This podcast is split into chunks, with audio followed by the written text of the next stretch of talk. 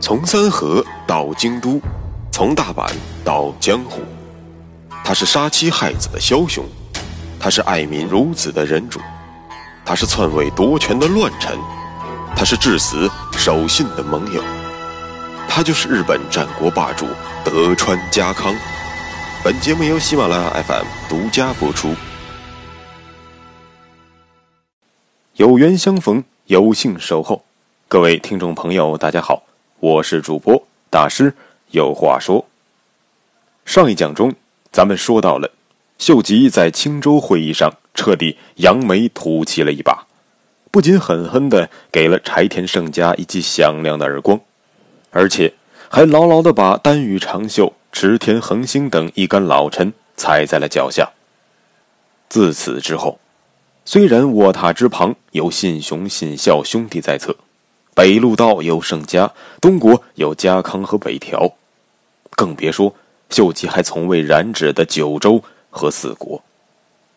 秀吉的周遭可谓强敌环伺，但是自从青州会议之后，秀吉以一种超然的姿态屹立于日本，直到他病逝，也没有再听命于任何一个人。可以说，青州会议之后。秀吉彻底做了自己的主人，且至死方休。不过，秀吉前进的道路还有很多的坎儿要逐一度过，咱们以后有时间会慢慢讲述。不过，就在京畿地区风云变幻的同时，有一个人如同潜艇一般，早就消失在了大家的视线之中，这便是德川家康。那么。作为信长坚定的盟友兼亲家的家康，到底在忙些什么呢？他难道就没有想过要提兵上洛，亲手切下叛贼光秀的头颅吗？且听我细细评说。很多人觉得，家康是因为客观上来不及，赶不上，所以才在制裁光秀的大战中毫无作为。可是，真是这样吗？我们不妨从三个事实来综合判断。首先，我们在前面的节目中已经明确说过了，贾康六月五日就已经平安的返回了冈崎，而此时的秀吉呢，依然在与毛利对阵的前线，直到次日，才不紧不慢的行进到了三十公里之外的沼城，并于六日当晚在沼城过夜。这么来说。家康比秀吉绝对时间更为充裕。其次，我们再来对比一下家康和秀吉两个人距离京都的距离。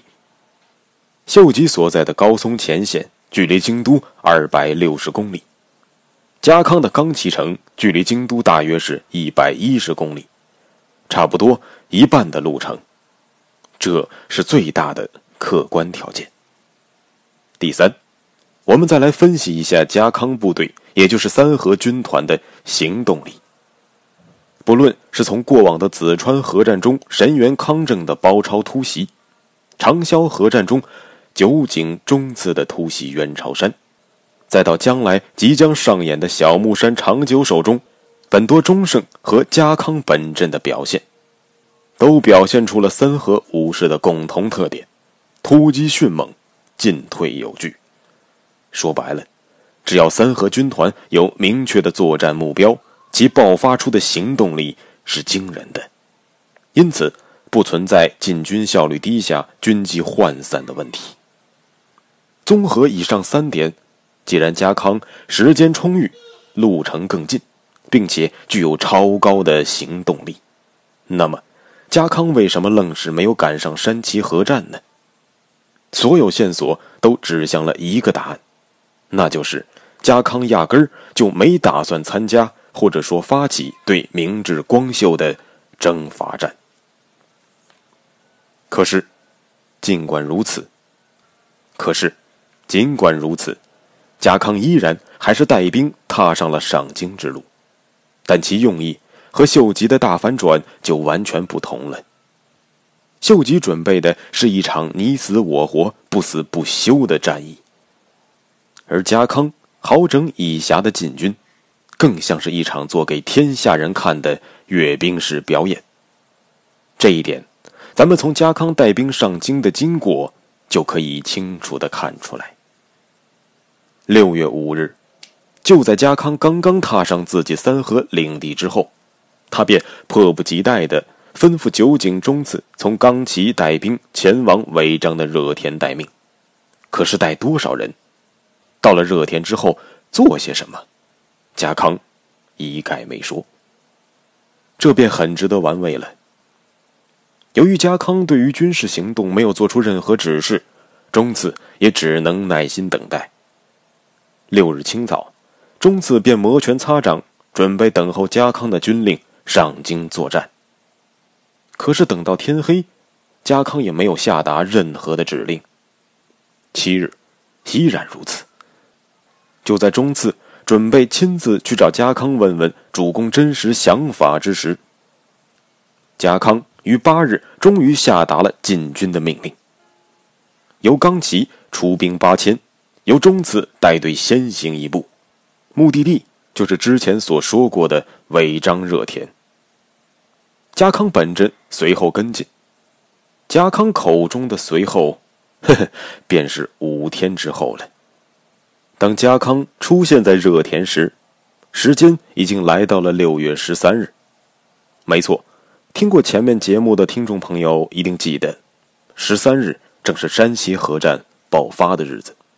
换言之，如果把家康的行进视为匀速运动的话，家康用了五天的时间，只往前挪动了三十五公里，平均每天七公里。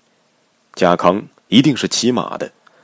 我们知道，日本是矮脚马，跟蒙古马肯定不能相提并论，但是一小时跑个三四十公里肯定是妥妥的。也就是说，家康骑最烂的马，七公里。也用不上一个小时，而深知兵贵神速的堂堂德川家康，如果真的要进军，会每天只走一小时吗？这根本就是在磨洋工。贾康来到了热田，似乎对自己的速度并不太满意，决定再慢点可能你会问了，一天只走七公里。还有更慢的空间吗？当然是有的，那就是你躺在原地睡大觉了。贾康就是这样干的。十三日，当他来到热田，便让中次率领五千人向更加靠近京都的前线金岛驻屯，自己则一屁股待在了热田不动了。这一待，又是三天。这几天，家康在忙些什么呢？到河边钓鱼，参拜一下热田神宫，总之过得非常滋润。在此期间，家康的耳目不断把东西两项前线的消息传递而来。没错，家康身体在西边，但是眼睛始终没有离开东边，也就是位于骏河东北方向的甲、信、上三州，因为那里。正因为龙川一役的遁走，而成为了无主之地。直到十七日午后，家康才先后正式接到了信孝和秀吉派来通报战果的信使，两方都表示，请家康早点回家洗洗睡吧。京都战事已经结束了。此时的局面，家康已经了然于胸，于是准备撤兵返乡。可当他看到了本多忠胜等猛将面露不悦之色之时，他知道，要想稳定人心，家康大讲堂的时间又要来到了。家康将家臣聚集在一间不大的茶屋之中，大家似乎已经很习惯了围坐在一起。这些三和武士知道，家康有话要说。众人坐定之后，家康依然。用他那让人感到无比踏实的标志性笑容，逐一扫过了在场每个人的脸。之后，家康便开口了：“平八。”平八便是家康手下第一猛将本多忠胜，忠胜全名为本多平八郎忠胜，因此家康总是习惯性的称呼其为平八。平八，我看你提不起精神呢，是感觉到我在祝前手面前一枪没打就走了，有些胆怯了，是吗？正是。主公自三河起兵以来，从来都是冲锋陷阵，不必见识的。即便是故去的右辅大人，也敬重您的男子气概，尊敬的称呼您一声三河亲家。可为何一个区区泥腿子秀吉，便让你屈服了呢？让你走你就走，难道主公是秀吉的家臣吗？钟盛对家康忠心耿耿，这一点不用怀疑。而且，钟盛对于家康的行事作风向来是十分认可的。甚至可以说是到了崇拜的地步。因此，在此之前，钟盛对家康言听计从，连一句重话都没有说过。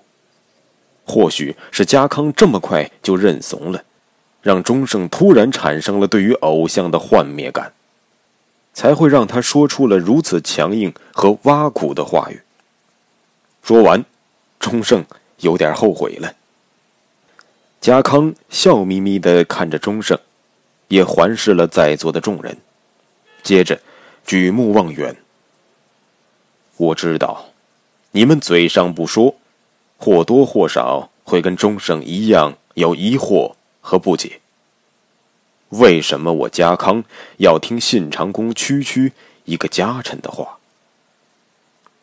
其实，我在右辅大人和光秀身上都学到了。共同的真谛，那就是对于“武士”这个“武”字的真正含义的理解。在我看来，“武”字拆开来讲，就是止戈，也就是终止兵戈。武士要维护的是天下太平，而非搅动令天下不安。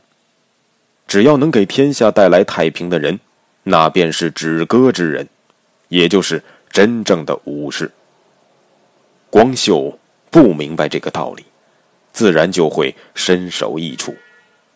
那么，心怀天下太平的武士，凭什么给百姓太平呢？当然是实力。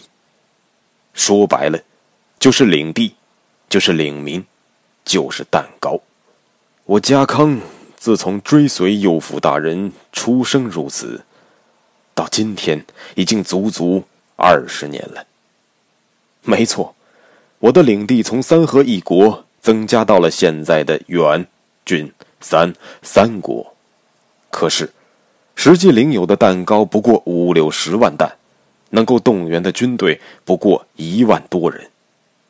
凭借这样的实力，即便怀揣百姓太平的志向，能够撼动天下吗？远远不够。我今年已经度过了不惑之年，试问我家康，还有几个二十年？因此，我一直在等待，等待一个让自己展翅翱翔的机会。而这个机会并不在西边。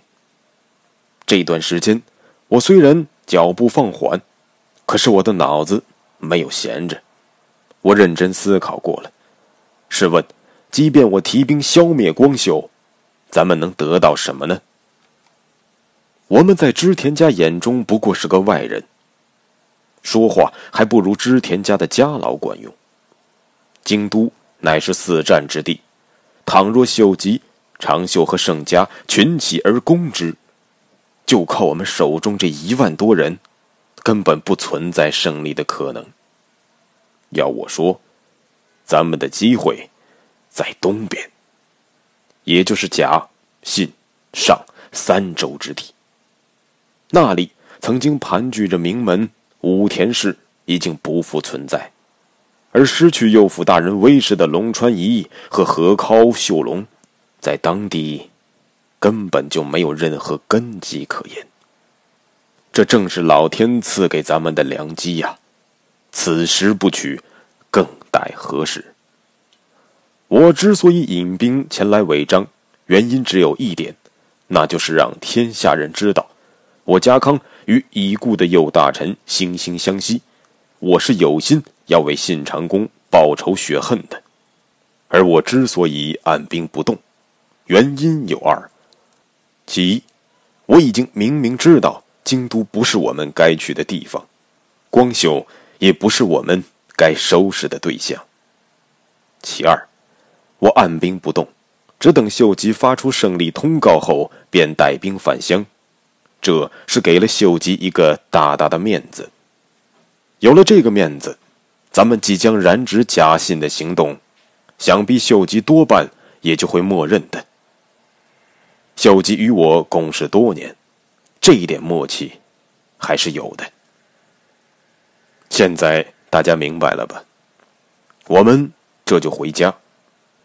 只有快一点再快一点拿下属于我们的一百万担，才能立于不败之地。将来，我们还要拿下两百万、三百万。只有到了那一天，我们才有资格宣称要还天下百姓以太平盛世。听罢家康的分析，众人如醍醐灌顶一般。当然。听众之中最开心的当属本多忠胜，因为他终于明白了，他所崇拜的主公家康依然是那个顶天立地的男人。那么，家康的东晋之路是否顺利呢？跻身百万担大名的行动困难与否呢？下期节目咱们接着说。欢迎各位听众朋友多多留言转发。勤奋的大师，每条留言都会认真阅读，并会尽量逐条回复。好了，下期节目，咱们再见。穿过日本战国风云，看群雄如何逐鹿天下。欢迎订阅日本战国霸主德川家康，带你揭秘他的崛起之路。